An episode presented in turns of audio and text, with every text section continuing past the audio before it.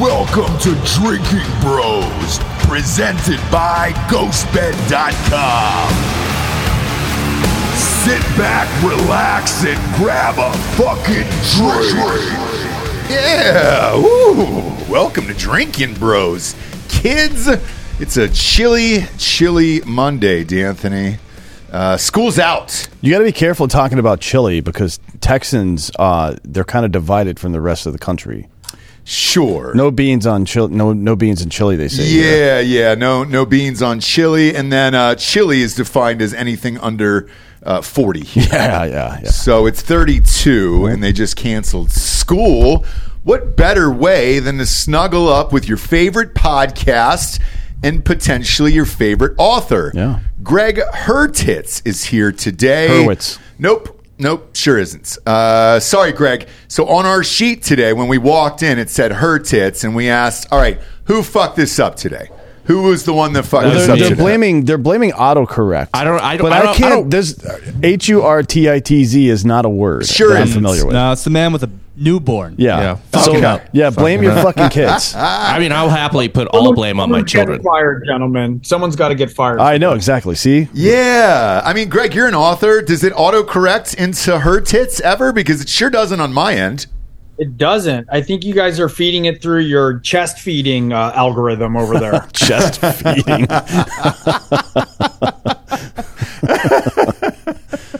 Oh, the the tit GPT bots that we're using over here. Yeah. yeah. Come on, gentlemen. This is supposed to be a respectable author interview. I know, I know, and you showed up to the most uh, disrespectful show on the planet. I feel like we've been pretty clear over over the years about who we are. I do too. Uh, We're not hiding anything here. Yeah. Uh, but in all sincerity, you are uh, you're one of our faves.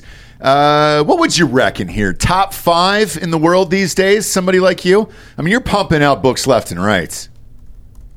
Well, thank you. I'm glad I'm one of your favorites. Things that take took off a lot with Orphan X, man. That series has been great. Hmm. Uh, got the eighth one coming. Uh, it was a different kind of traction. So I don't know. I mean, look, I think that all top five slots are held by James Patterson simultaneously. So I'm not going to claim I can compete in the top five, but things have been good. We're in a lot of languages and we're getting good reaction. And look, the series is a blast. It's a blast to write. Yeah, and look, I'm glad you brought up James Patterson because I was trying to get to the bottom of the mystery of James Patterson and how there's 30 James Patterson books that come out every single goddamn year. And finally, I, I listened to enough podcasts that I was able to crack the code. So apparently, and maybe you can confirm this for me. Apparently, he comes up with the ideas now, gives them to his son, and then they have like a team of 12 writers on staff that pump those out. I don't I don't know about his son. I do know that he works with a lot of other writers so that some of the stuff he's writing in concept or, or hmm. in concert with somebody else. He'll come up with the idea. He's got a big long table and there's a bunch of manuscripts on it and he's always in different stages of it. So he does write some of his own on the Alex Cross front, but then another way to think of him is like a massive showrunner, right? Who's like running and generating the story from and kind of overseeing creative content for a bunch of stuff. And you know what? He does a lot of stuff for the community too. A lot of funds for education. If there's like a bookstore that gets flooded, like he's a he's a solid uh, member of the community overall. Um, he's also a marketing genius. Sure. Yeah. Yeah. Yeah, and, and and the reason I bring it up is to get to that level where you're you're pumping out so many books. I mean, uh, I'm a, I'm a writer myself, uh, New York Times bestselling author as well. No big deal. But with that, um, I can't imagine pumping out the number of books you're pumping out right now. Are you i- employing any of the same tactics? Uh, no, I mostly just go with cocaine and Red Bull. There you and go. I've been- I've been on the scene. Big cocaine Look, fan I'm over writing. here. I'm writing a book a year now. I, there's there was two years that I wrote a young adult book. Also, I did two a year. Mm-hmm. It's that's a not wildly um, unpredictable schedule for a commercial fiction writer. I just do other stuff too. Like I work in comics, I do screenplays, I do TV. Um, but no, I have one Orphan X book out a year, and that's the same as you know Baldacci, Lee Child, Robert Crais, Michael Connelly. Like that's a pretty normal schedule. Actually, Mike, Mike and David do more even. I think at this point. Yeah. But they, Um, they work with teams too. And, you know, Vince Flynn was uh, one of my favorite authors back in the day before he passed. And he kind of started that process with Kyle Mills. I don't know if he did it. I never really looked into it if he did it because he knew he was sick or if he did it because he just wanted to broaden the ability to write more novels, right? Because people were such big fans of the Mitch Rapp series. Yeah, it's a killer series. He was a good guy. It's such a shame Mm. what happened with him. So wait, so you came in like who are your early thriller? Like what are your first thriller loves? Like what did you start with? You two. It's always Tom Clancy. I, mine's Tom Clancy. Clancy, Baldacci, and Flynn for me for sure. When I was deployed, I read everything uh, those three guys wrote, and then Yeah. uh, sometime when the first Orphan book was what 2016. I, I think that's when I picked that up. Oh, cool. Yeah. cool. Yeah, we have a. It's a. The thing that's really cool with thrillers is there's a really wide range of who reads it. Like you know, I get a lot. There's a lot of guys who are military, who are cops, who are. It's just it's a super rangy form of people who read it. It's um it's across the whole spectrum. Um, it's pretty cool. Yeah. but you know, I got to make sure I'm getting my gun stuff right. That's for sure. It's like you make a mistake. Oh yeah, you can't do in a thriller. Like if you make a gun mistake or you kill a cat, it's like your career's over. yeah, um, yeah. I think it's uh, Mark Greaney's another one, the guy that writes Gray Man. That, that's a Right. that's a good series as well. Anyways, uh, yeah, I think it's really interesting. The best. The best writing, no matter what the genre is, is uh, it's obviously captured by that genre, but it's also usually these books are like a treatise on the human condition in, in some way or another, right? Um, That's right. I mean, for me especially, you know, with Orphan X, I'm really trying to write about. I mean, look, I make clear that the the beginning trope is he's a kid who's pulled out of a foster home at the age of 12, right? And he's trained to be an off the books assassin. So, you know, that's that's a not wildly innovative starting premise, right? Like Morrell's played in that water, La Femme Nikita, other stuff. And so for a long time, I had that premise. I knew I wanted to be an orphan program. I knew I wanted to be Black Ops but I was really waiting. And one of the big breakthroughs I had was I thought, well, what if his father fig, what if his handler, former CIA handler and father figure who trains him, actually loves him, so that this program, it's not just like the worst thing that's ever been that's ever happened to him because he's trained to be disposable, an expendable weapon. But what if it's also the best thing that ever happened to him? That he's given like a proper education. I, I say he's like a blue collar Renaissance man, right? And so, what if he's really trained up by somebody who wants the best for him? And one of the things Jack tells him in the in in all the books I mention it, he says the hard part's not making you a killer. The hard part's going to be keeping you human human, yeah. Yeah. and that's the collision course for me that's all the all the tension and friction and so there's a lot to that and he's growing and evolving a lot across the books um in ways that are really cool and interesting. Like one of the other things i say because look he was raised like with mixed martial arts fighting experts with you know psyops interrogation techniques. He did he was drown proof. Like he was his whole upbringing was being trained by a series of people one-on-one who were great at something that that he had to learn about. Um, but one of the things I say is he never learned how to speak the strange language of intimacy, right? So he's he can garrote a child molester in a you know Moscow banya without breaking a sweat, but if he has to make small talk at the mail slots, he's like undone. Like when he's in the real world, that's really where the tension comes in for him. Right. Yeah, and I think that's uh, you know, in a in a in a much less pronounced way, that is very indicative of what it's like to come back from war. Frankly, right? Because you get uh, you get trained to behave a certain way, right? Uh, uh, and expect certain things, and you come back and everybody's talking in in platitudes, frankly, and it's it's difficult to transition to. I, I read a lot of that through the character development of uh, of Smoke through the years. I've read uh, all the books. As a matter of fact, when um, when your guys reached out to us, I went ahead and re- reread all of them, uh, Wow. just because it, it's it is it has become my favorite series now. Um, and it's because of all the things you say, like the character development, the addition of the Joey character, um, the way he's like kind of handled day to day life and stuff like that. It, it resonates with a lot of us. Thank you. That means a lot to me, man. I mean, the best praise is from the real deal. Um, you know, I got a lot of friends who are military. Uh, I got a lot of friends in the teams community. And, you know, just spending a lot of time around them and listening, and then also seeing how other people interact with them, right? Like what all that bullshit is that they have to kind of deal with. And, you know, if you're a Navy SEAL out at any bar, it's like someone's going to ask you how many people you've killed within five minutes. And, like just sort of observing all of that, right? And also figuring out that the people who I most want to talk to, it's never like the public information officers, right? It's everybody who who is not eager to talk, and you really have to establish trust, right? You have to really establish a real relationship, and then have a lot of trust back and forth. Mm. Um, you know, one of my buddies is a you know amazing demolition breacher. You know, was like a plank holder in Team Six, and um, you know, he and I. It was a long time before he would sit down with me and go, "Cool, you want to design a bomb? Let's design a bomb." And then when we're done, we're going to go back and change two things, right? Because we're not making the anarchist cookbook. Right. So it's it, and it's not just the specifics; it's also the mindset of what people are willing to kind of share. And so, you know, for me, it's um, I didn't serve, right? It's an, it's something that I have to kind of approach with um, respect and understanding, but also, and this is a weird thing to say for me being non-military, but I can't also be overly respectful where I'm reverential, right? Because then that becomes really annoying, right? Yeah. That be, that turns into like the thank you for your service loop. Yeah, we're not we're not thrilled with that either.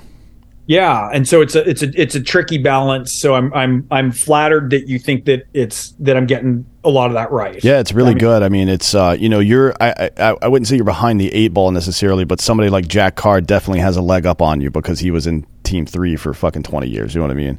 Like the he's writing about his own experiences or his friends or conversations he had with actual operators. So it, it must have been. How, how did you get into that in the first place? Were there did you just have friends who were operators that you went to, or did you go meet new people? How did that all work? Well, I so it's weird. So Orphan X, you know, it's the start of this whole big, you know, newest and biggest phase of my career. It was also my 16th book, you know, and so I've really um, spent a lot of time doing research. Like I've, you know, I shadowed in a ER for uh, a couple weeks for one book. I went in undercover in a mind control cults. I've been up in stunt airplanes. Um, you know, I, I also did a couple projects around Navy SEALs. I, I did a project with Dick Marcinko, you know, adapting. I was like the 97th person to adapt Rogue Warrior for Bruckheimer was my first job that got me in the guild. So, you know, going on demolition ranges and blowing up cars with guys. And I try and shoot every weapon that Evan gets on. Um, you know, Benelli combat shotguns, custom 1911s. Um, and um, you know, I've done some mixed martial arts training. Like I try and do all the stuff so that at least I can feel like I'm approaching it not from one step remove, which is for me as a civilian.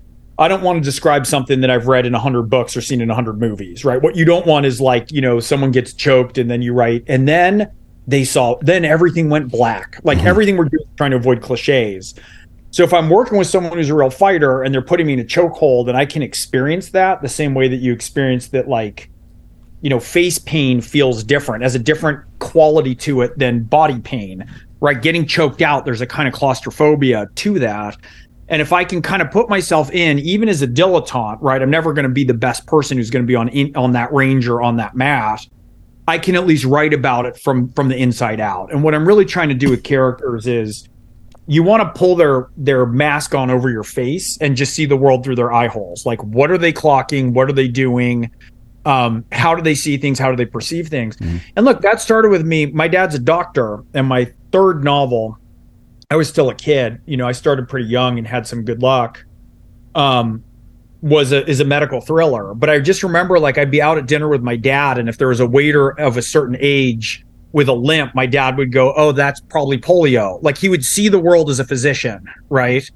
Um, and it's very purely who he who he is.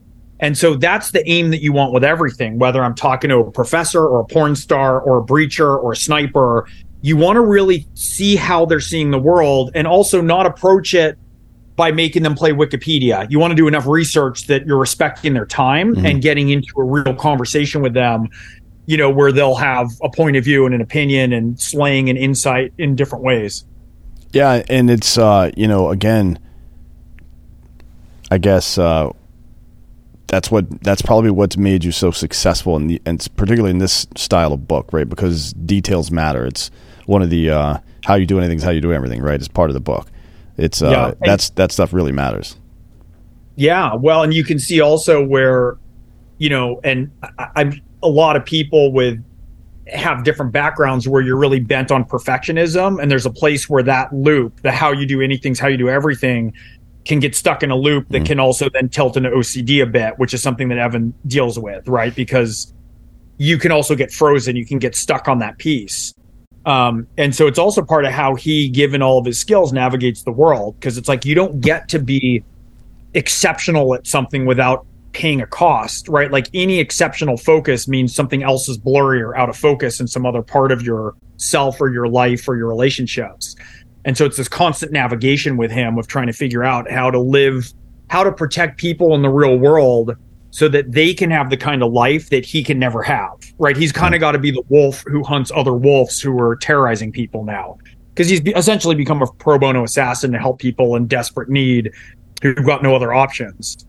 Um, He's a solo A team guy, basically. I mean that that's Right. that's that's sort of what it is, but it's a lot it's a lot more uh, grimy, I guess. It's like the this even the show the A team, the movie that came out, or the idea generally speaking, it didn't really get into like the the real fucked up situations that regular human beings find themselves in through no fault of their own quite a bit, right?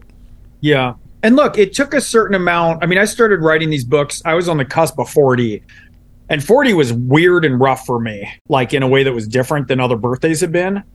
And I think part of what was happening for me is I was looking at, you know, a lot of things that had been uh, successful in the lanes of life I was navigating. But you get to that age and you wonder, well, what are the stuff that I've used and relied on as like survival mechanisms that have also driven me forward? Like, which of this shit doesn't serve me anymore? Like, which of these old rules do I have to break up to try and figure out what's new? And weirdly, that's kind of right where I started with Evan. Like, he's got his 10 Assassin's Commandments. I mean, I wasn't thinking about this consciously because if you think about it consciously, then you're kind of filling in the blanks in the writing, right? Mm. And it turns into a self help book. I'm only thinking of it in terms of plot and what's the most thrilling, suspenseful novel. But in hindsight, which is so much clearer, it was like, you know, he's arrived at this thing that he was this assassin in the orphan program. He left the orphan program because his moral compass, you know, that collision course Jack put him on between being human and being an assassin. And he only wants to commit missions that are aligned now with his own moral compass. Um, but part of that means you got to bust up a lot of your worldview and you got to figure out what you got to kill off in yourself to let other parts grow. And I think it's it's weird because that's something that a lot of us are going through at that midpoint of life. And in this context, it was just sort of writ large in a thriller setting. But I wasn't afraid to make him do things that are unlikable. I'm not afraid to have him be an asshole sometimes. I'm not afraid to have him make mistakes and then feel regret or shame over the mistakes or his inability to handle things properly. Um, and that's also a difference. You know, when I started, I thought I wanted to, I was kind of writing heroes and villains. And it's like the further I get on in life, it's like I want to write antagonists and protagonists, right? And the more flawed my my protagonist is, and the more compelling my antagonist is, then the then for me, the more compelling that kind of dance is. That's the plot in the story, and the more questions that are raised. Yeah. Um, but And- it's messier. Yeah, it's it's messier, but it's a lot more. Uh, it's a lot easier to identify with as a regular human being. Like the, it, it's just not the case that there's there are people who are perfect that are heroes and people who even bad people have redeeming qualities. Sometimes I don't want to go all Kanye. Yeah, it's fine. Look, Chuck Norris is perfect. Uh, Uh, And then back to the A team. That was pretty spot on, I feel. Uh, especially Mr. T's character. Yeah, yeah. So like, Face and Murdock, like they were that was pretty Well, spot on. Rampage Jackson playing him in the movie was really good. ah, They should have they should have done more. Yeah, he was good. Mr. sh- T was the best. They should. Well, yeah, you, but you can't replicate Mr. T. He's still alive. Speaking of t- film and television, I know, Yeah. but he's like 80 years old. When are we getting a goddamn Well, movie? with all the with all the success that ter- the Terminal List had on Amazon now. I feel like it, it's a look. It takes a lot to get something like that done, and studios these days are very risk averse. Uh, if it, if you're if whatever you're doing doesn't appeal to the uh, particularly to the Asian markets where there's 80% of our revenues coming from now, they, they're not super into it. But Amazon's been taking risk on some of this stuff, and the Terminal List killed it Yep. and they've signed on for season two. Do you see now? Because I know you've had some development deals, I think, in the past, but do you see now a real path? Because I think the Evan Smoke character played out over five to seven seasons on television, but just because of the arc, the way you wrote it, the where he starts and where he is now, even is such a good story to to let play out on screen like that. Do you think anything like that's in the future? You know, I do. You mentioned I've had a, a couple different deals. I adapted it once for film. Um, that was actually an amazing experience, and then I just lost my movie star to another project. That happens sometimes, and the timing just just kind of ran into each other. And then I was really playing a lot on the TV side with all sorts of different teams. The pandemic hit. I think Hollywood was a bit upside down with what they wanted to um, green light and not. Like I just felt like we, I could never quite figure it. And so I'm in a different place now. I mean, when I first adapted it, the first adaptation I did was was you know, we, we sent it to one actor a year before the book came out, and I was adapting it for him. And I was writing the second book. And then with the pilot, you know, it was similar. I had book three out and I was working on book four, let's say. But at this point, I think the universes, the parallel universes, are so divergent that I can't be like out on tour for book eight, editing book nine, and writing rough drafting book 10 and mm-hmm. reset all the way with book one as a showrunner and creator for the franchise and keep track of all of it all the way through.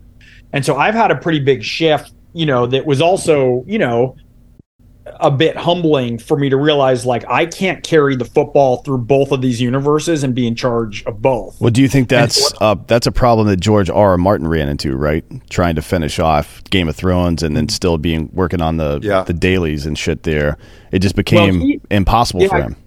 Well, he, and he had two brilliant guys running that show, Mm-hmm. right? Uh, Benioff and is it Weiss? I think. Yeah. Um, Yep. Yeah. I And mean, Benioff, guys- Benioff is like a legend at Oh, yeah. doing this kind of stuff. Amazing, right? Am- amazing novelist, amazing Mm-hmm. screenwriter. But in some ways, I think you know, for me, I was originally trying to be Benioff and Weiss and George R. R. Martin while also writing the novels, and that's the thing for me where I'm like, I just can't do it. And I think in some ways, the template would be more like what Jack's done, or what Lee Child's done with the new Reacher TV series, which is I want to have a relationship. And look, we get requests, incoming inquiries all the time from actors and directors. And if I know somebody knows the DNA and really gets it, at that point, what I think I'd want to do is give the football to them and say, look, I'm a database, plug into me right as needed for what scenes are where, for characters, pass on it, executive producer. But like somebody else has to go and make it their own, I hmm. think, in order to have that run to carry it through multiple seasons, let's say. Yeah, I'm not. I'm not sure the periphery matters that much. It's it's really about Evan and how he develops as a character over the you know however many. Because look. I've adapted enough. I've written enough screenplays myself and adapted enough to know, you know, it's a big change, man. I mean, going even to adapt for a movie, you're going from 400 pages of final product to a 110 page recipe with lots of white on the page. Mm-hmm. That's an invitation to collaborate. I mean, things have to move. And if you think about it, we know this because the most slavish translations of books or adaptations of books aren't the good ones. What are the greatest ones? Apocalypse Now, Jaws, you know, Godfather, About Schmidt. I mean, like there's some move about Schmidt. You could read the Louis Begley novel and then see the Alexander Payne mo- movie that afternoon and not even know they're related. Mm-hmm. Clockwork Orange is another one. Mm-hmm. Like you want it to go out and fulfill the other form in a way that's full, not just be a sort of direct translation from novel to script to Yeah, yeah. screen. Yeah. So the partner's important, right? Because some people don't get it. Like I've had interviews where people don't, you know, or, or or engagements where people are talking about the character and they don't really get it. They're trying to kind of make him Jason Bourne or make him Jack Reacher, and it's not who he is. Um, but if somebody gets that the right way, then then look, off we go. I think. Yeah, yeah, that's a it's a great point. I mean, one of the focal points for Jack in the Terminal List was the brutality, right? He really wanted to emphasize the brutality and the combination of whomever the screenwriter was and the director and Pratt's performance just showing like th- these principles like uh, violence of action that we believe in in the military because they work, right? I, I was in the infantry. Um, that stuff is it can be difficult to show on screen without making the character unlikable, right? Like that scene Right. in the terminal list where uh, Pratt detonates the EFP and then fucking, you know, even at the end runs up the stairs and fucking puts uh, bullets in Jai Courtney's face. Very brutal, but that's exactly how you would execute that kind of thing, right? And it came through very authentic, and that's gonna be that's gonna be tough on screen for a character like because I don't want to talk too much shit, but that uh the the Gray Man movie that came out with uh was it Ryan Gosling Yeah, was in that yeah. wasn't a huge fan of that. It was super campy and stuff, and it just wasn't the voice that I remember from the books. But the new and look, the Tom Cruise version of uh, uh, of Reacher was I thought those movies were great, but it wasn't the character from the from the book, right? Like the the TV series on Amazon now, that's Jack Reacher, that's the character, big hulking dude, smart ass. That that was totally him, right? So, you know, what is it that you would be looking for, I guess, in that partner specifically, aside from just taking the reins and making it their own? What what parts of Smoke or the story in general do you really want to emp- hit on? Like, if, for, what does success look like to you if it hits these points? Kevin Hart. Yeah. Yeah, it's a good question. To that's the way to approach it, right? I mean, that's really the way to think about it, not just like who's famous and gets it greenlit. I mean, for me, like the actor I originally sent it to was Bradley Cooper because I felt like the range between Silver Linings Playbook for the human side Yeah. and American Sniper for the badass side, you need somebody who can toggle those two. Now that's pretty rare. I mean, one of the things that somebody told me, I want to say it was a director friend of mine said that one of the things you can't ever uh, direct somebody into is the trait of warmth. Right? Like there's Ah, brilliant yeah, yeah, actors yeah. right? Like, you know, Joaquin Phoenix, brilliant actor. He's not going to play. He, he doesn't have a sort of like. Well, look, who knows? He's such a genius. He could probably do anything. He hasn't chosen roles for that. But it's going to be really tricky because it's got to be somebody. You know, Evan Smoke is I, one of the lines I say about him is average size, average build, not too good looking. Right? Like he's dead average. He's not the most charming guy like Bond. He's not the biggest guy like Reacher. He's not the best shot like Swagger. He's Ulysses. He's the man of many wiles. He needs to bring the totality of who he is to a mission to accomplish it. But there's got to be this vulnerability that can get conveyed very subtly, even though he's pretty shut down and locked down. But you have to see these glimmers of it. And a lot of people who are super badass who can play that role don't necessarily have that way of giving really subtle uh, emotional entry to the viewer. And so that's something I think that's pretty important is to find somebody who knows how to do that. Jon Bernthal. He's great, man. I mean, look, Punisher. Punisher was my hero growing up.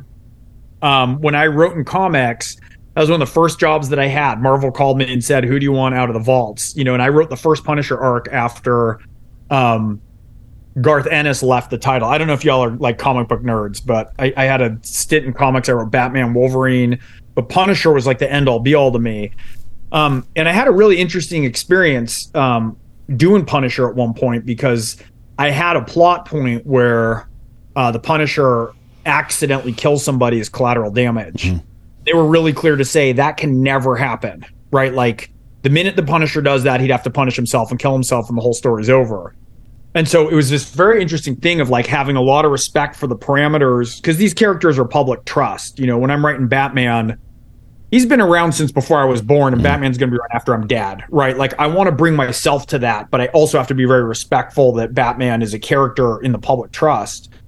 But with Orphan X, you know, I do get to break whatever rules that I want if it's organically expanding his story, mm-hmm. right? Like, it's there's a lot of freedom in that, and that doesn't mean that you take it. It doesn't mean that you explode the whole form, right? But it does mean that I can move that along as I want. And someone like Bernthal, who played Punisher, it's like, yeah, he can open up into a lot more. I mean, we saw a different side of him in Walking Dead, right? Also, he's he's got a lot of different colors to him, and it's like that's what I'm going to want with a bit more movement from it. Um, but yeah, I was I was all about the Punisher.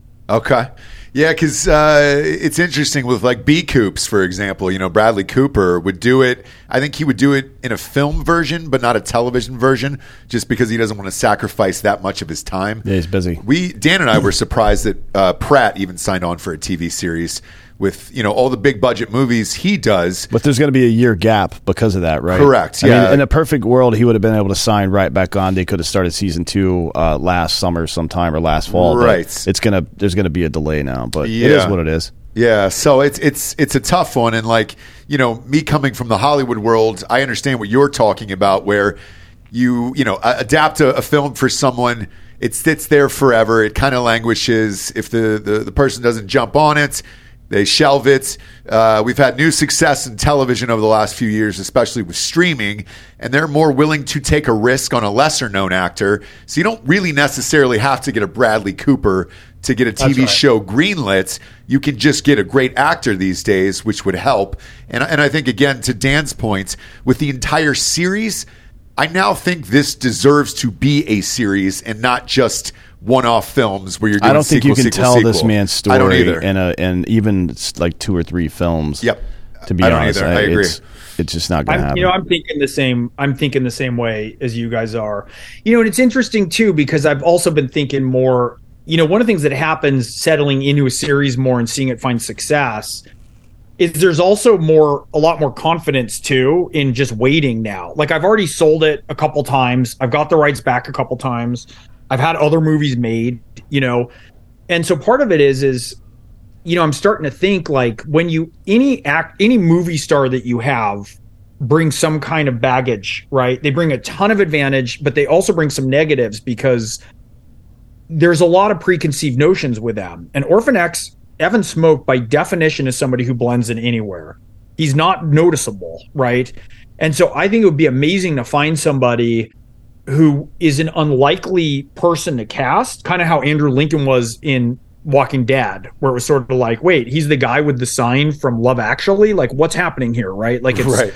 somebody where it's new, where they can really become and embody the character.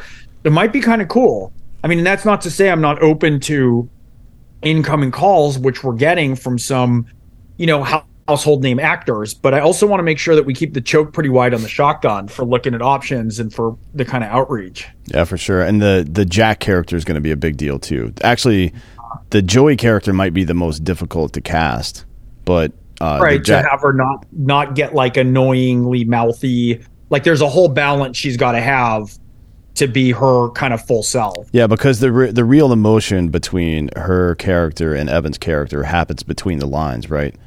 Uh, Yeah. and and you kind of have to read into that. It could be uh, having the uh, the ability to write expositional dialogue is nice, and you can't necessarily do that on on camera. So it, that's going to be a challenge. But yeah, I don't. Th- this is this story is perfect for this stuff. Now, speaking of the dialogue, uh, you've had the same.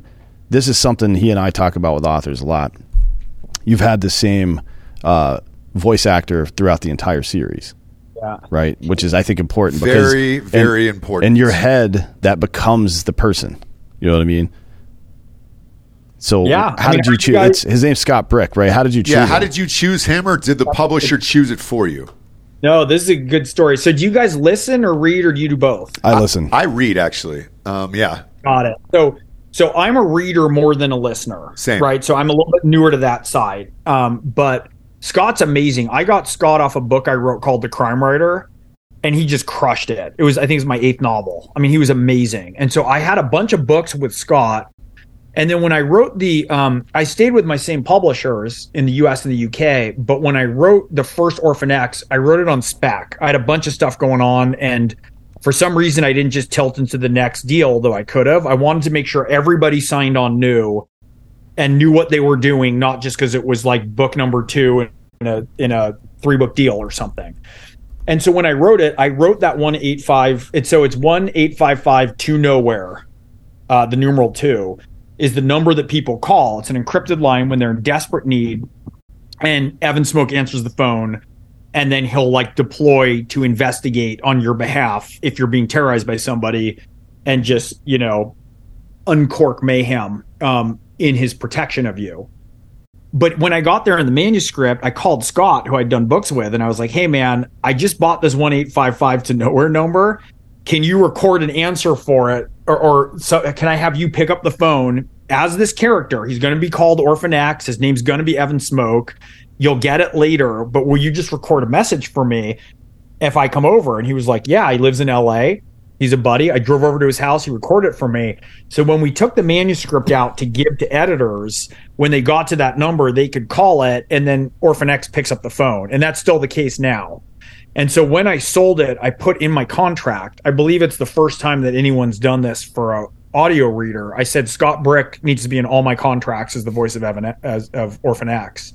And even when we switch deals and I move between audiobook publishers, I said that in the new deal. I said I'm not going to switch unless we hold Scott to it. He's done a, a remarkable job with it. And there's a kind of consistency that's just great.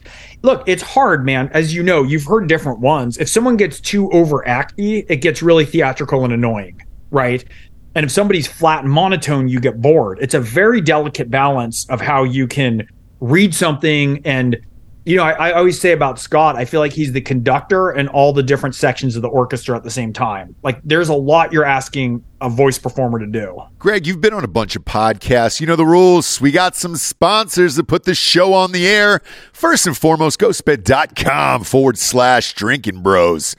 It's chilly out there for a lot of us. I don't know about you, but I could have stayed in my ghost bed the entire day today and pulled the sheets up over my face and never come out. God damn it, do I love that thing. Hungover from the championship games. I could have slept forever this morning, but we got shows to do, damn it. We got sponsors who pay for us to be on the air. GhostBed is our title sponsor. Please go out and support us. If you need a mattress out there, make sure it's from GhostBed at ghostbed.com forward slash drinking bros. 30% off a mattress and two free luxury pillows right now. And I can promise you the pillows are just as good as the goddamn mattress. I love the sheets. I don't have the weighted blanket, but I can tell you if you guys have it out there, uh, you would have pulled it up over your faces today, too, especially down here in Texas. I just got to think, what's sleeting outside? Woo! That's fun. You know what else is fun? The 40% off bundle package. That adjustable base is one of the greatest inventions in life. I don't know if they're the first to do it or they just made it better than everybody else's, but I love it. I've had it for three plus years now. You get 40% off when you get a mattress combined with the adjustable base. Comes with a super sleek remote control, flashlights, USB ports, all the bells and whistles are on this thing. And it's also offered in a split king.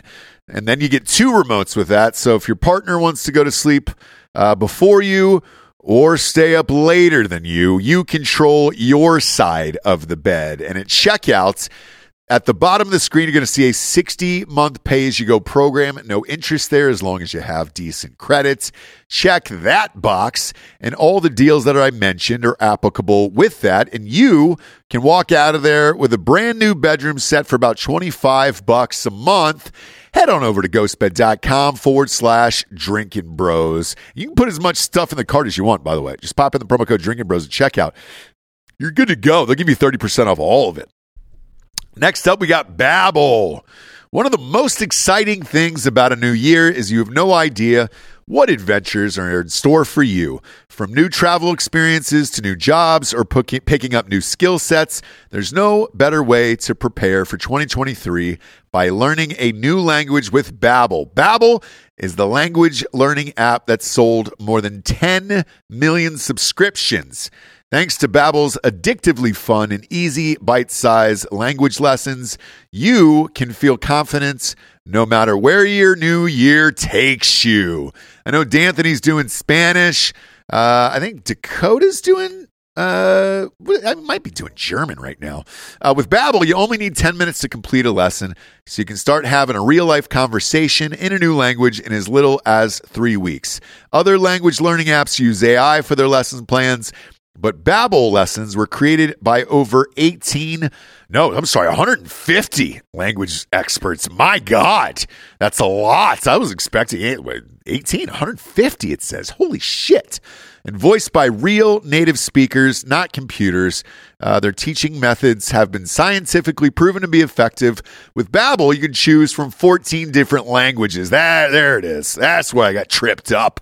Plus, Babbel's speech recog technology uh, helps you improve your pronunciation and accents. There's so many ways to learn with Babbel. In addition to lessons, you can access podcasts, games, videos, stories, and even live classes. Plus, it comes with a 20-day money-back guarantee. Start your new language learning journey today with Babbel. Right now, Get up to 55% off your subscription when you go to babbel.com slash drinking bros. That is babbel.com slash drinking bros for up to 55% off your subscription. Babbel, language for life. Last up, we got hardafseltzer.com. Let's go. Super Bowl's right around the corner. You know, you can order some 8% seltzers right to your house. No carbs, no sugars, no glutens. If you give a shit about that and get rocks for the Super Bowl. New flavors are out. New pina colada, new watermelon is out. And if you live in Tennessee or Florida, we are in over 200 stores there. All you have to do is go to the store locator, type in your city or zip code in Tennessee or Florida, and it'll take you directly to the closest store Uh, powered by Google Maps, super fucking easy. You can do it while you're driving if you want, or give it to whoever's riding shotgun. Go pick up a 12 pack today at your favorite store in the Southeast. Uh, we're in the biggest booze retailer you can be in. It is totally awesome. So go and get a 12 pack today. Stock up for your Super Bowl parties uh, and go to hardafseltzer.com. Are you in the room directing him, by the way? No, he reads the book. He reads the manuscript. He'll call me a lot of times with questions about terms, uh, slang, you know, certain pronunciation. So we have a very close relationship back and forth. There's some stuff he'll call me to figure out how he should handle.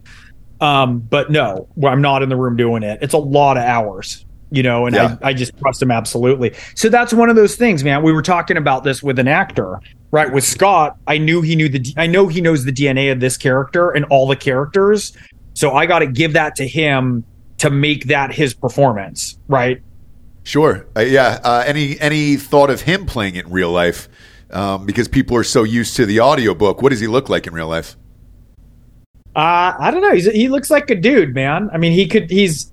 I think he's a little old, though. Don't tell him I said that. I mean, Orphan X is still like on the younger part of his forties. Um, but um, Scott's a cool cat.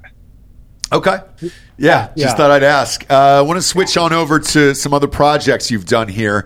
Um, Yeah. how, how did you get to do the TV adaptation of Black Flags: The Rise of ISIS? Oh man! So that came in through Bradley Cooper and Todd Phillips when we were working on Orphan X. I'm still hoping we can get that through. I mean, it's about the rise of Zarqawi. Yep. Um, for people who don't know, the book won the Pulitzer. Um, we had an I mean, incredible. it's praised widely across the board as like one of the greatest books you know ever. Um, I'm just curious how that came to you to to adapt it. came to me through them. It came to me through Bradley and Todd. They were producing at one time, Oh and so came shit! that relationship. Yeah, Uh, and I'm I'm still really hopeful that we can get that rolling. I was actually just in Jordan a few weeks ago. Um, you know where where a lot of it takes place. Um, you know because King Abdullah II plays a role in it. It's an incredible story, and you know I've been thinking a lot about it in terms of how great it would be to show um, characters from the Muslim world, right, in some of the efforts that they've made to hold stability and fight extremism, right, to get different parts of that conversation. You guys are going to be much more familiar with it with your backgrounds than a lot of people, but it's like that world is so not a monolith, right? And a lot of us don't have it differentiated. And there's so many interesting characters, whether it's Abdullah, whether it's the Mukhabarat, whether it's the fights that they're having and the negotiations that they're making um, against extremism and the insights they have around it. So it was it was a captivating world to dive into. Yeah, I bet, man. I read it. God, I want to say five or six years ago, and uh, and it was incredible.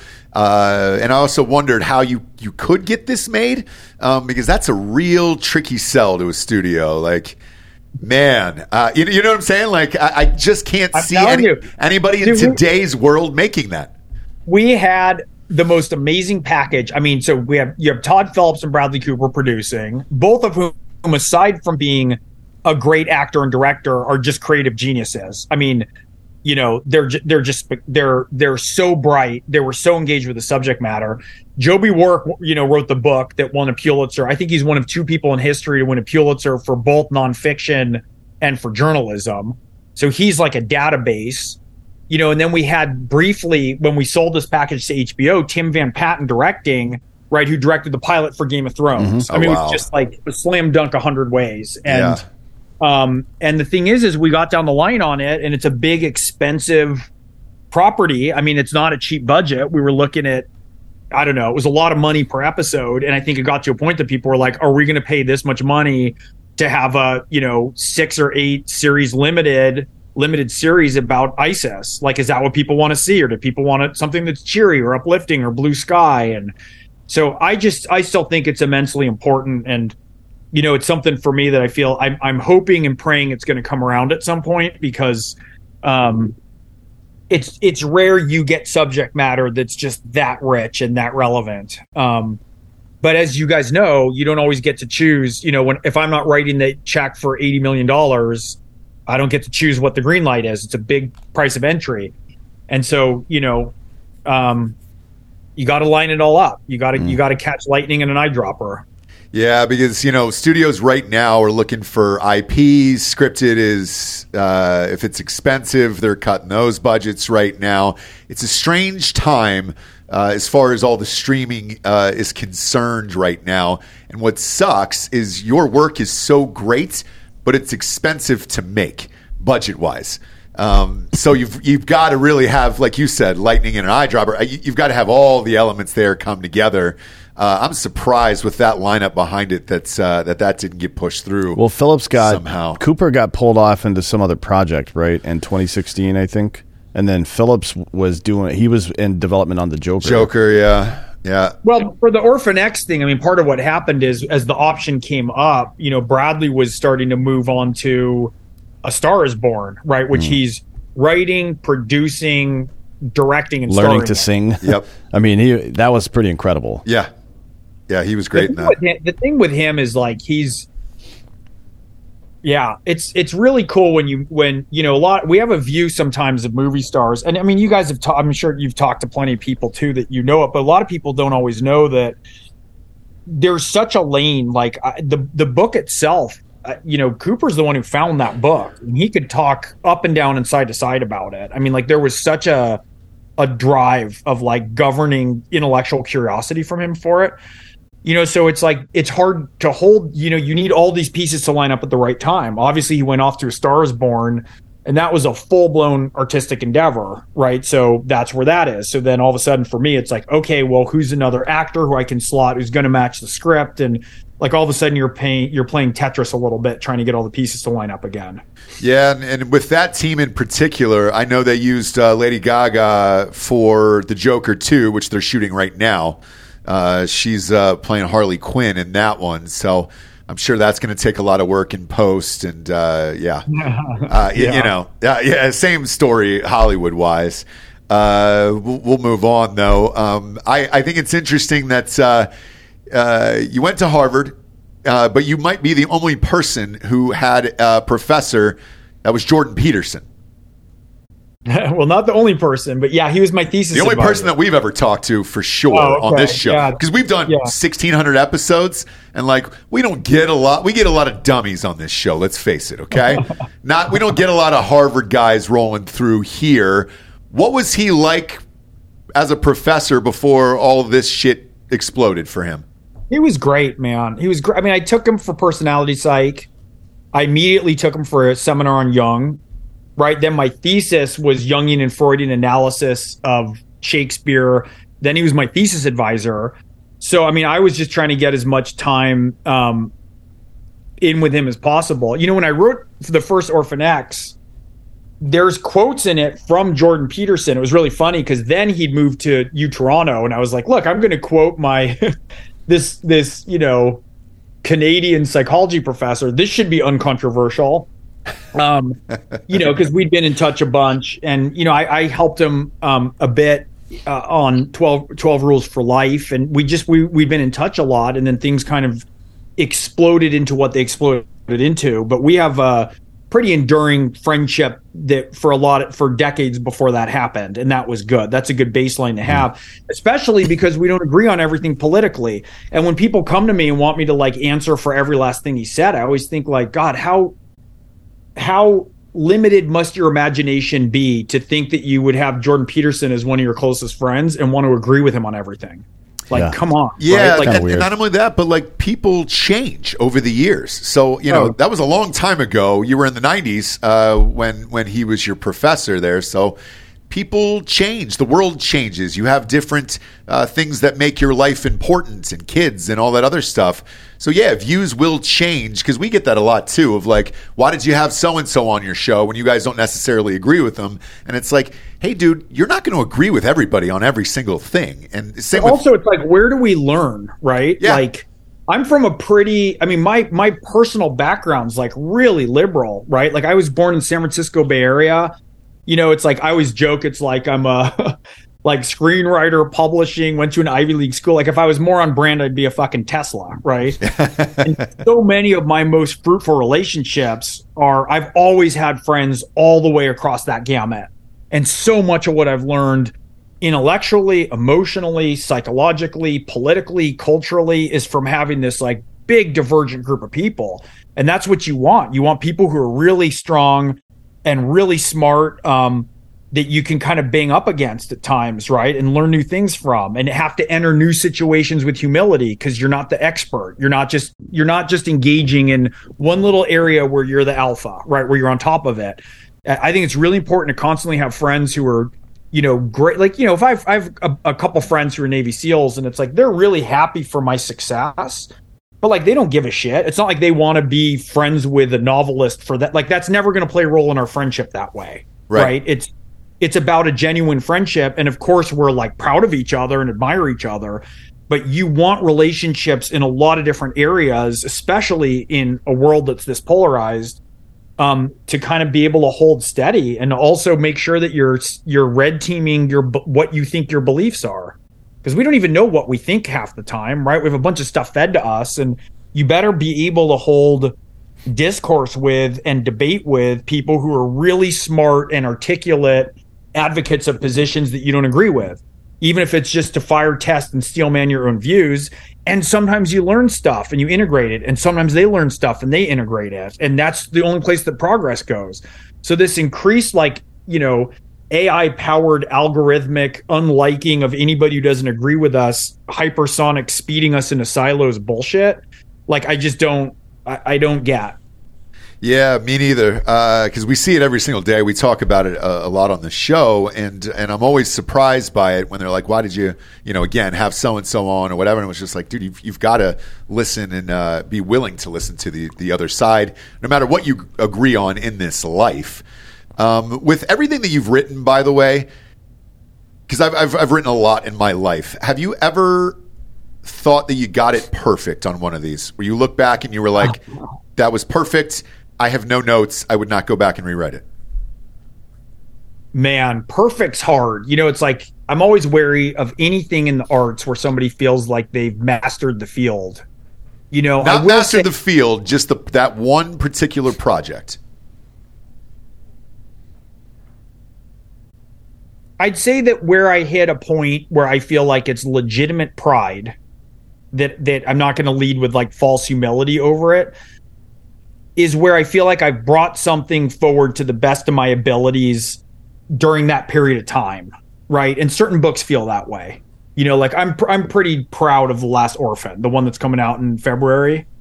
Um I feel like I got a lot right in that, at least for how good I was during the period that I was writing and editing that, right? Yeah. I could maybe go back now, having written a book or two after, and want to fiddle. But that's like later books, Gregg, not writing The Last Orphan, Gregg. So I try and kind of gauge it that way. But it's weird because you know you always slip through. Look, you guys know this. You guys are hooked into like a dozen different entrepreneurial and creative ventures, and it's like you can feel like you're crushing something, and then all of a sudden there's a new idea, or you're around some other version of genius, and you're like, wait a minute, I feel like I'm a neophyte and got to raise my game again, right? So I think it's a constant process of trying to like iris open to new ideas and possibilities, and then try to catch up to them. And you know, the process of doing that is also a process of failure sometimes. Mm. And so every time I hope I'm getting it right as best as I can, and then I hope I'm reaching for something bigger the next time where I feel like there's no fucking way I'm going to pull it off through the first kind of whole half of it and try and grow into it and then turn it around. So, Yeah, I'll say the last two books especially have been exceptional. I mean, the I I like all of them. I've always enjoyed the character. I like the the development of the character. Um, but the last two especially have. You you remember the last season of of Game of Thrones to bring it up again? How it felt very rushed, right? Like you knew there were a lot of things, there were a lot of T's to be crossed, a lot of I's to be dotted. Like how are they possibly going to do this? in one more season, which is probably not a great idea to say, "Hey, we're going to wrap it up this year." You know what I mean?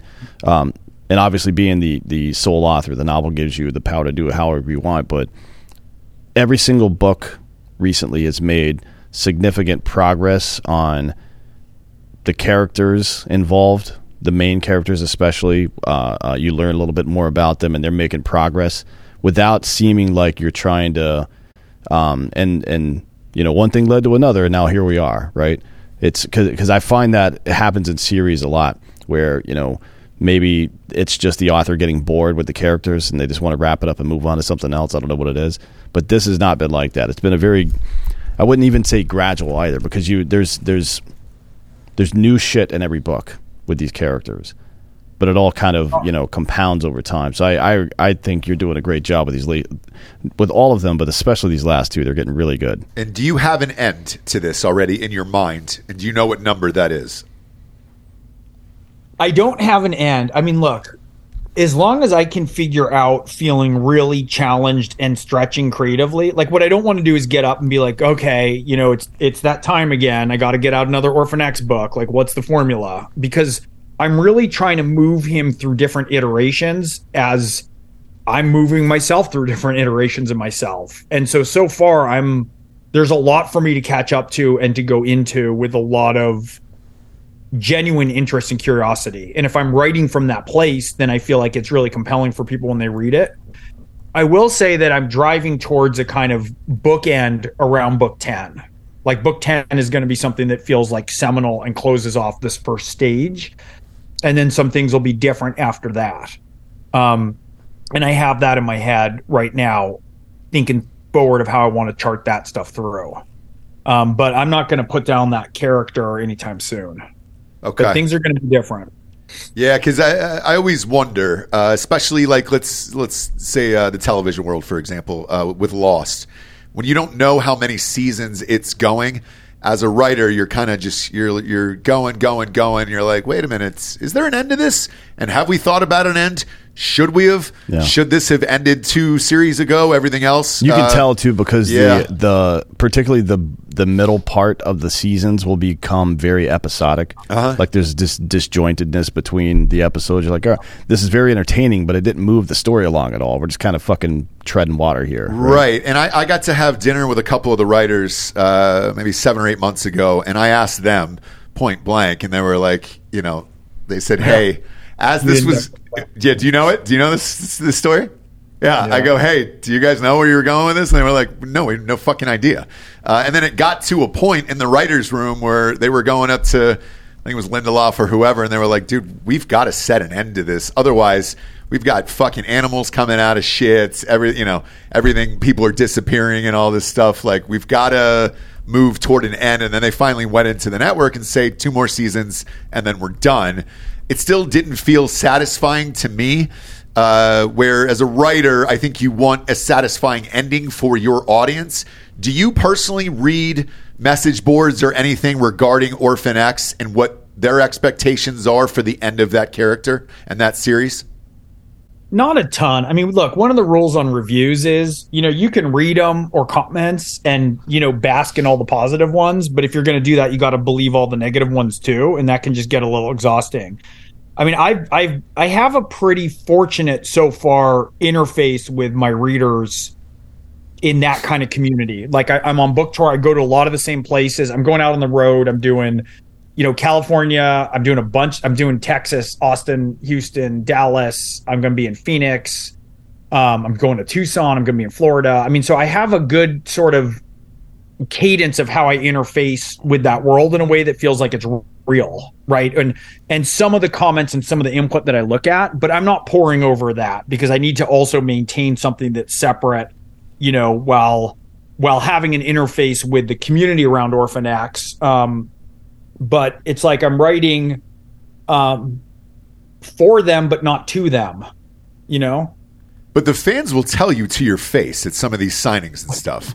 And I, Yeah. that that's unavoidable. I love the it's the good idea fairy. Like you know what you should, you know what Evan, Oh, God. you know what Evan would do. I'm like oh yeah, That's fucking endless. So it's also it's always too like, hey, I you know, listen, man, I got a great idea for a book. I just don't have time to write it. And it's like, thank you, 60 year old orthodontist at a wedding. Like, I've Yeah. been working my whole life for this, but what I, all that I need in my discipline and, you know, evolution of an aesthetic that works for me, both commercially and creatively, is an idea from you. That's the one thing I'm waiting for, you know? Yeah. Well, you know, you're you're building quite the catalog now, and I wonder, uh, since we're talking about good idea fairies, somebody in the chat had a good idea. Okay. Um, you talked about James Patterson and how he's uh, been kind of a mentor to a lot of other people in the community and brought other writers on. I don't know. I, I've never looked into this, but I'm sure there have been spinoffs from his work that have been written by other people, if not just ideas that people come up with in the room. Have you ever given any thought? Because like you're you're a, a leader in the industry now. Have you given any thought to finding uh, another author or maybe even a female author to write a Joey series or something like that? Something that spins off of your original IP. Ah, that's, that's yeah, that's a great question. I've been pretty protective on the book front, right? I mean, co- I do comics too. I just had an original um, graphic novel anthology come out called New Think that's sort of like Black Mirror meets the Twilight Zone about like tech addiction and the culture wars. Obviously, that's going to be a hugely collaborative enterprise, right? Because a comic book artist is is half the equation. You know, likewise with film and TV, like as as as you guys know all too well. With the books, I've, I've still been like every word that's written in the Orphan X world in my novels, every single thing is me still.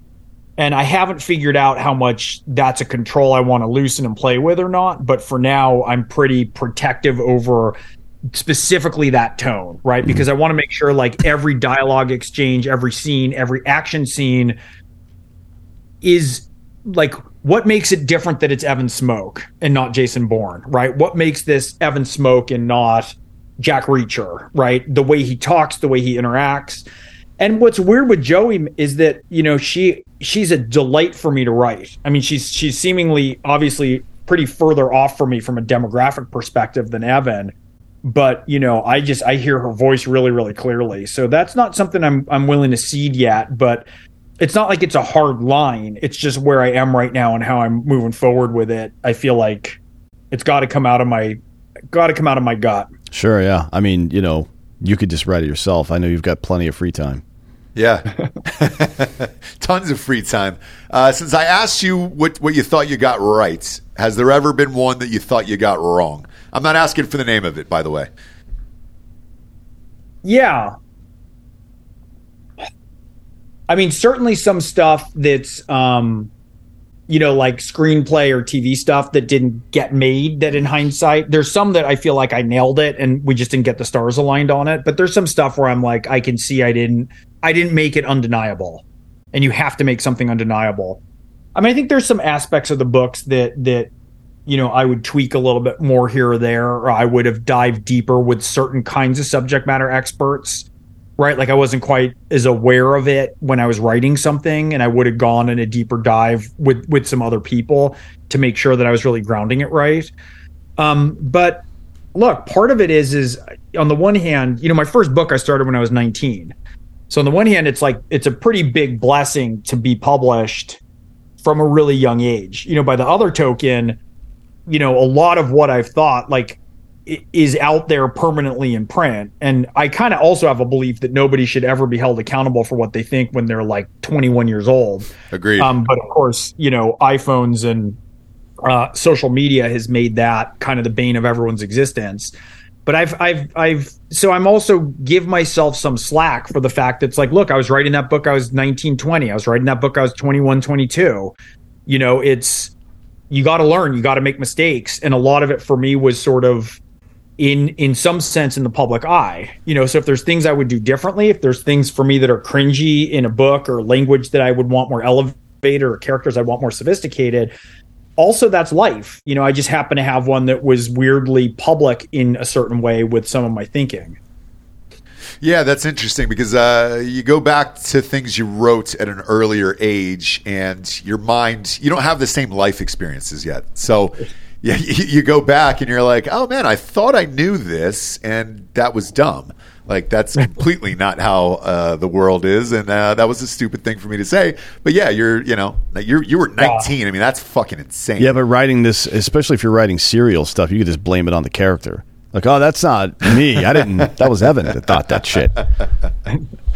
well it's so funny too it's like you know writing like marital scenes before you're married it's like you know what the hell do you know yeah, yeah, or kids. Uh, yeah, I yeah. watch I mean, Married with Children. That's pretty much how most marriages are. I yeah, think. you're good. You're good. I think that's probably No the most accurate representation uh, in That's, television. that's history. your red book. Yeah.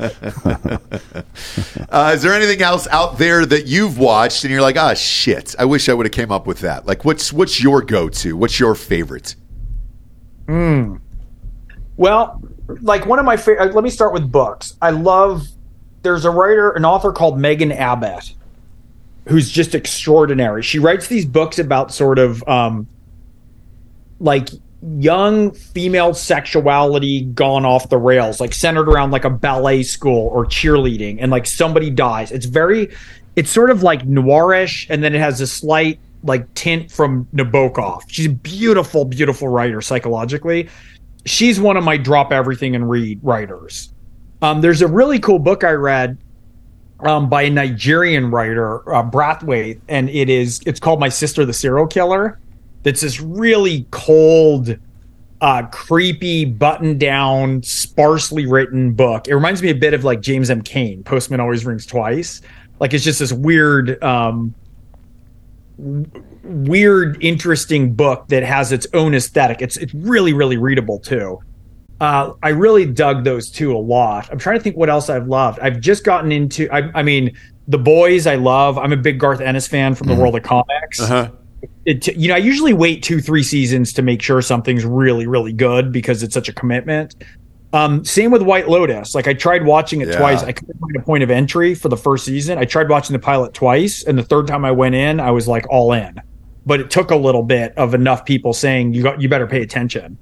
And sometimes the best stuff is that way. I mean, my favorite comic arc ever is Alan Moore's Swamp Thing run, right? And I tried to read that thing. I mean, over, I mean, a half dozen times over 20 years, I didn't get it. And then the next time I read it, it was like I was in and it just felt incandescently brilliant.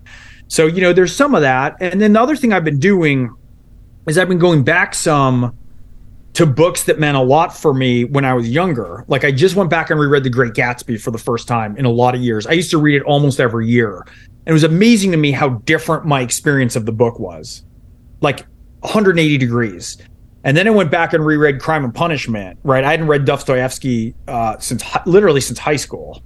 And there's this funny thing where you're like, well, why do we read sometimes some of the most important shit when we're too young to have a full grasp of it you know so i'm trying to also make time for that and to go back and to revisit stuff. What was really cool with crime and punishment is you know with all the guilt and the cycling and the kind of compulsion i was thinking god this is so reminiscent of edgar allan poe. And i went back and looked in dostoevsky's notes and it turns out he was a big fan of edgar allan poe. And he almost certainly read the telltale heart right? And if you Yeah. think about the telltale heart as a template in certain ways or as as an echo let's say of crime and punishment it's really cool. So it's also very interesting for me to see the ways that like so-called literary fiction interweaves with so-called commercial fiction. Like camus the stranger was was based on james m. Cain's or inspired by james m. Cain's the postman always rings twice right? Like there's all this overlap. And so it's really cool for me to go back.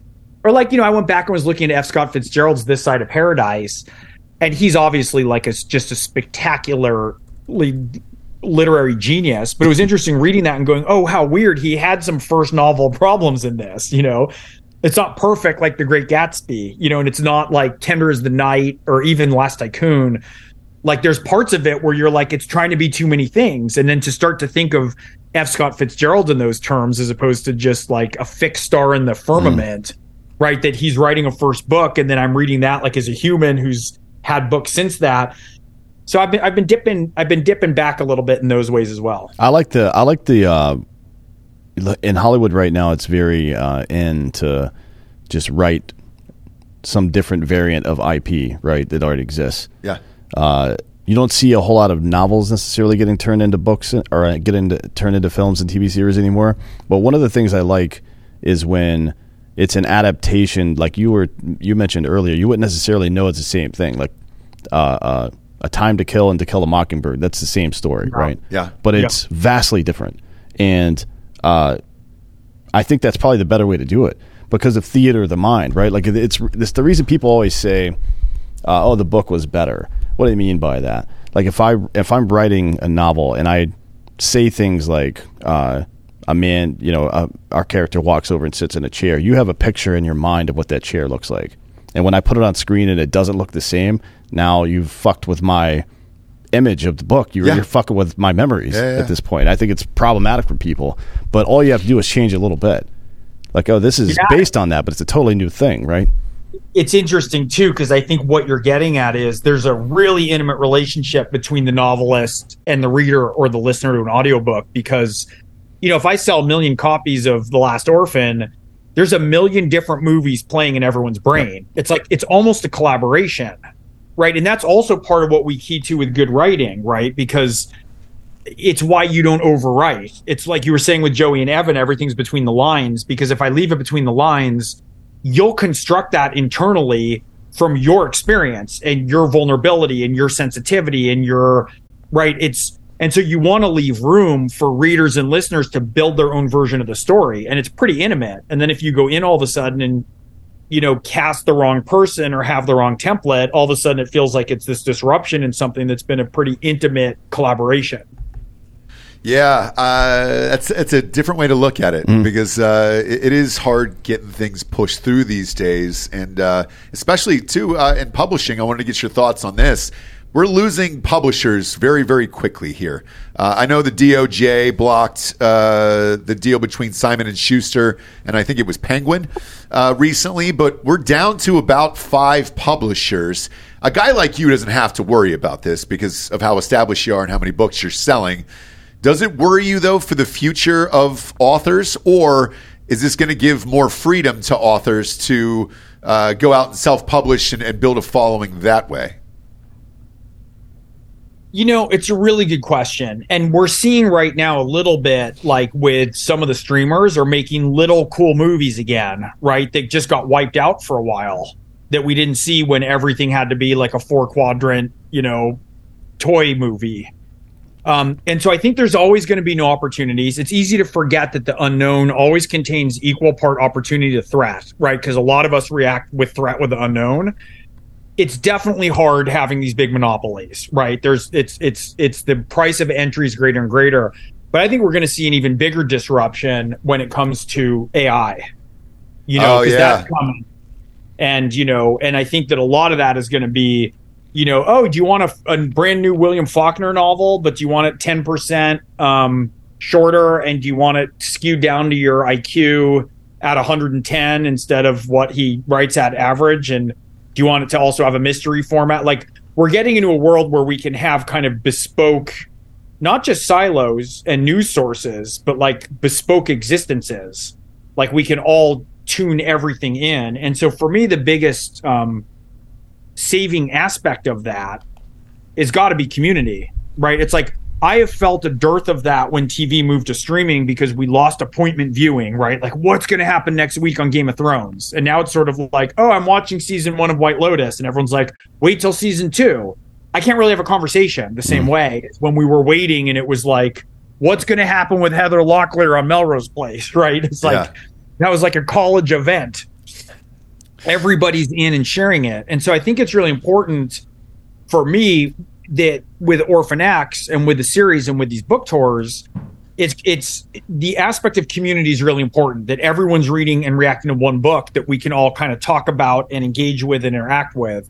And that's got to be the counterpoint, or else we can all read a book. Like you guys could read different Orphan X's. You could be like, I want my Orphan X 10% dialed to Tom Clancy, and I want mine that's 15% dialed to James Patterson. And and that's going to just be more fragmentation. And it might seem like we're getting what we want again and again in the short term but i don't think that's a long tail on kind of satisfaction and feeling like we're engaged in entertainment that's meaningful because part of engaging in entertainment that's meaningful is it has some aspect of community. It has some aspect of something that's shared that we can think about and engage with each other off Yeah, the the AI is the scariest for me. Where you look at it and you're like, "Holy shit!" We went through it uh, on a show. What was it? A week ago, Delco, uh, on our PR, where uh, we brought up tweets from a celebrity. Now, the first three were shitty and didn't sound like the person. The fourth one did, and uh, if you can start to hone in and get that right, uh, then you know, like you said, anybody who's writing thrillers or or your favorite novelists, you could be like, all right, great, let's revive them from the dead, and then just put in different elements of what would make them more mainstream today. Uh, that to me scares the shit out of me. Well, and it's also like, well, who are you competing? Let's say you're so I'm also the co-president of International Thriller Writers. So I feel a, a lot of responsibility to that community of trying to kind of foster younger writers and thriller writers um, you know, around the world and from all sorts of different backgrounds, try and give them access uh, and to support and celebrate that career. And it's like, what happens when all of a sudden every single person who's writing is competing with everyone who's ever written? Yep. Like, what, I want a thriller written by Norman Mailer, right? Like, tough guys don't dance, but you know, better and tighter and more structured. And I want to like so all of a sudden the, the point of entry is you're competing with anyone who ever was. So it's like we got to get some things right. Like we got to start to figure out. I think from a kind of uh, baseline space is like what kind of shared shared spaces and relationships do we want in our communities? Like that's something we got to start to talk about, or else we're just going to lose everybody off to different existences. Like with each phone being a little portal to another version of reality. No. Um, and you know we're already seeing that you know in non-beneficial ways in the cultural and political conversation. Yeah, because I, you know, I look at it uh, from a, a plagiarism perspective too. Like, what would what would the law be for for something like that as well? If you were picking off other people, and uh, I liken it to songwriting. So, you know, recently we've had a, a ton of lawsuits of this sounds like this. And I think you were listening to this song when you wrote this other song, and I want your fucking money for it. Uh, now, it's happened a few times that are, it, it was millions and millions of dollars. One was uh, Marvin Gaye's Let's Get It On for Blurred Lines. Um, and, you know, I listened to both of those songs back to back. I don't really find them that goddamn similar, but a jury did and they got the money for it. Yeah, and Under Pressure and, and Ice Ice Baby, that's the same song. That was identical. Yeah. So that, that's like I don't have a but problem it's not always with that. that. it's not always that black and white. Right, and and there's another one going through with uh, another Marvin Gaye song right now, and uh, Ed Sheeran. Uh, that is that is actually going to trial as well. That's going to be multi million dollars. Uh, Taylor Swift actually gave the credit to somebody else who she said she was listening to during the writing of one song. I forget who it was. Or no, uh, Olivia Rodrigo did. I'm sorry. She gave it to Taylor Swift because it sounded like a Taylor Swift song, and uh, she gave her 50% of publishing. Is that something that you know could potentially happen in the future legally? look, I don't know how we're going to keep up with it. So the first thing to think about is there's a ton of authors who are public domain. Yes. Right? Yes. Then there's a ton of authors who are dead, right? Like there's people writing Vince Flynn, as you said. There's people writing Robert Ludlum. Like there's mm-hmm. people write. I mean, fill in the blank, right? So if a publisher controls the rights to that, what's that mean, right? You Yeah. don't have to pay. Or you don't have to pay royalties. You could spin it up and control that aspect. Now for Orphan X, I own all of that, right? And so if that's put into the windmill or if that's put into the big AI machine and it roars up and somebody skews it, that's going to be pretty hard to figure out, though. I mean, like the the le-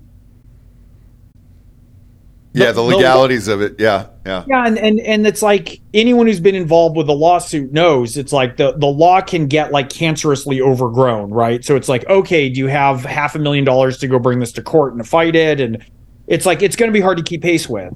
And so, you know, again, I think so much of this is there. There's going to be, you know, a, quickening arms race of legality around AI, but part of this is trying to figure out, like, well, what's what's decency, what's community, how do we want to live? Like, do people want to read a book that I wrote that I'm out on tour for every year that's furthering a story in a specific way? I think the answer to that's probably yes. You know, and then also I think that there's a bigger big I hate when people say there's a conversation to be had, but you know what I'm saying. There's Yeah. we need to reckon with AI and what's coming in a way with society where we got to pick up our heads from screaming at each other about everything because every process that's happening is going to be accelerated. And if we want that to be towards dehumanization of people who don't think like us and polarization, that's going to accelerate. And if we want to start to wake up and go, look, AI can do some amazing, amazing stuff right? If it has its right place and if we have our right places and if we can figure out how to order our culture and our communities properly, it, it's going to be spectacular. Like there's going to be amazing stuff that can come from it. But how do we want to do that, right? And we can't do it if we're just trying to kind of like destroy everybody and power grab at every turn. No, the tech should always be about amplifying humanity in whatever way, regardless of what technology you're talking about. It always should be about amplifying humanity some way.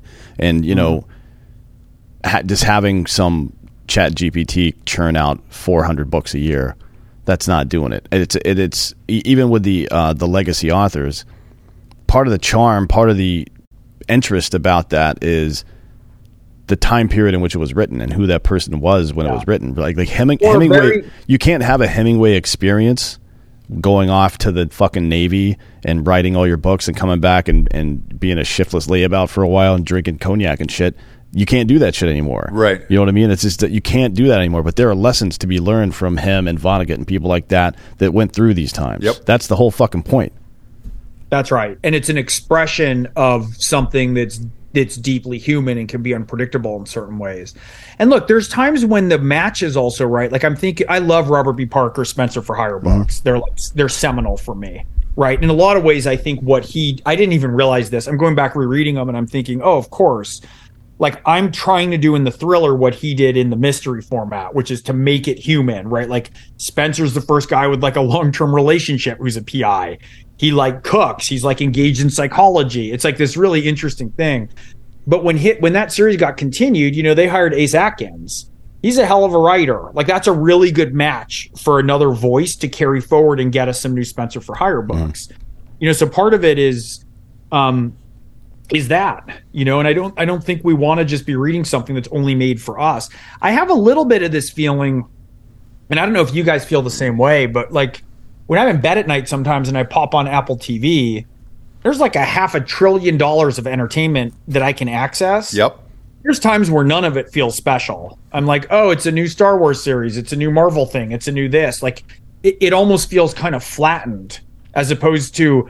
I mean, think when Return of the Jedi was coming out next summer. I mean, it's like you, you were losing your mind. I waited online like three hours to go to Tim Burton's Batman, right? And so there is an aspect in which I think luxury is the death of us a little bit because if you get everything you want all the time, it also means that you get everything you want all the time and then it becomes less special and so that's another thing that i've been thinking a lot about of like how do we maintain these kinds of stories and series and these central narratives in ways that we can have them be special and not just give us what we want all the time? And i haven't felt like the explosion of viewing has has done I, I don't feel as differentiated in a hierarchy of what it is that i'm dying to see the same way that i used to of like what movies are coming out? And i've gone to the movies and i've seen a trailer for something like 17 times before it comes out and i can't wait for it you know and you're there on opening night and um you know we we lose those things and of course there's new ways for things to be special. I'm not suggesting we should be luddites and like smash all the fabric looms right and shut off like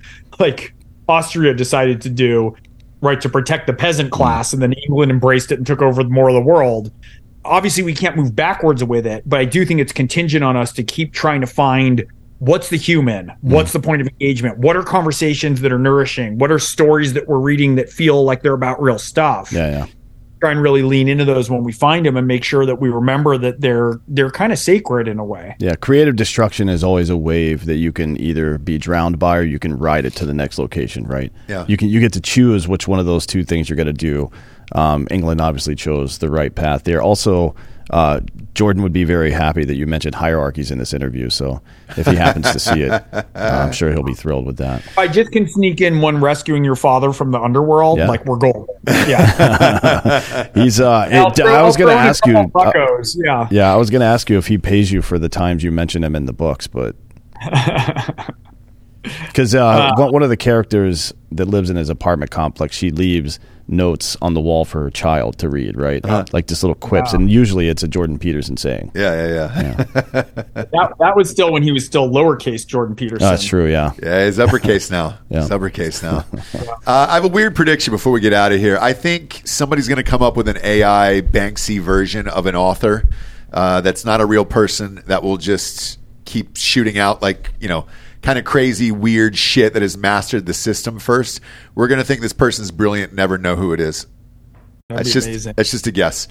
Uh, now's the point of the show where we get to the Drinking Bro of the Week, uh, which is someone who has inspired you or helped you become the person you are today. Who would you like to give the Drinking Bro of the Week to?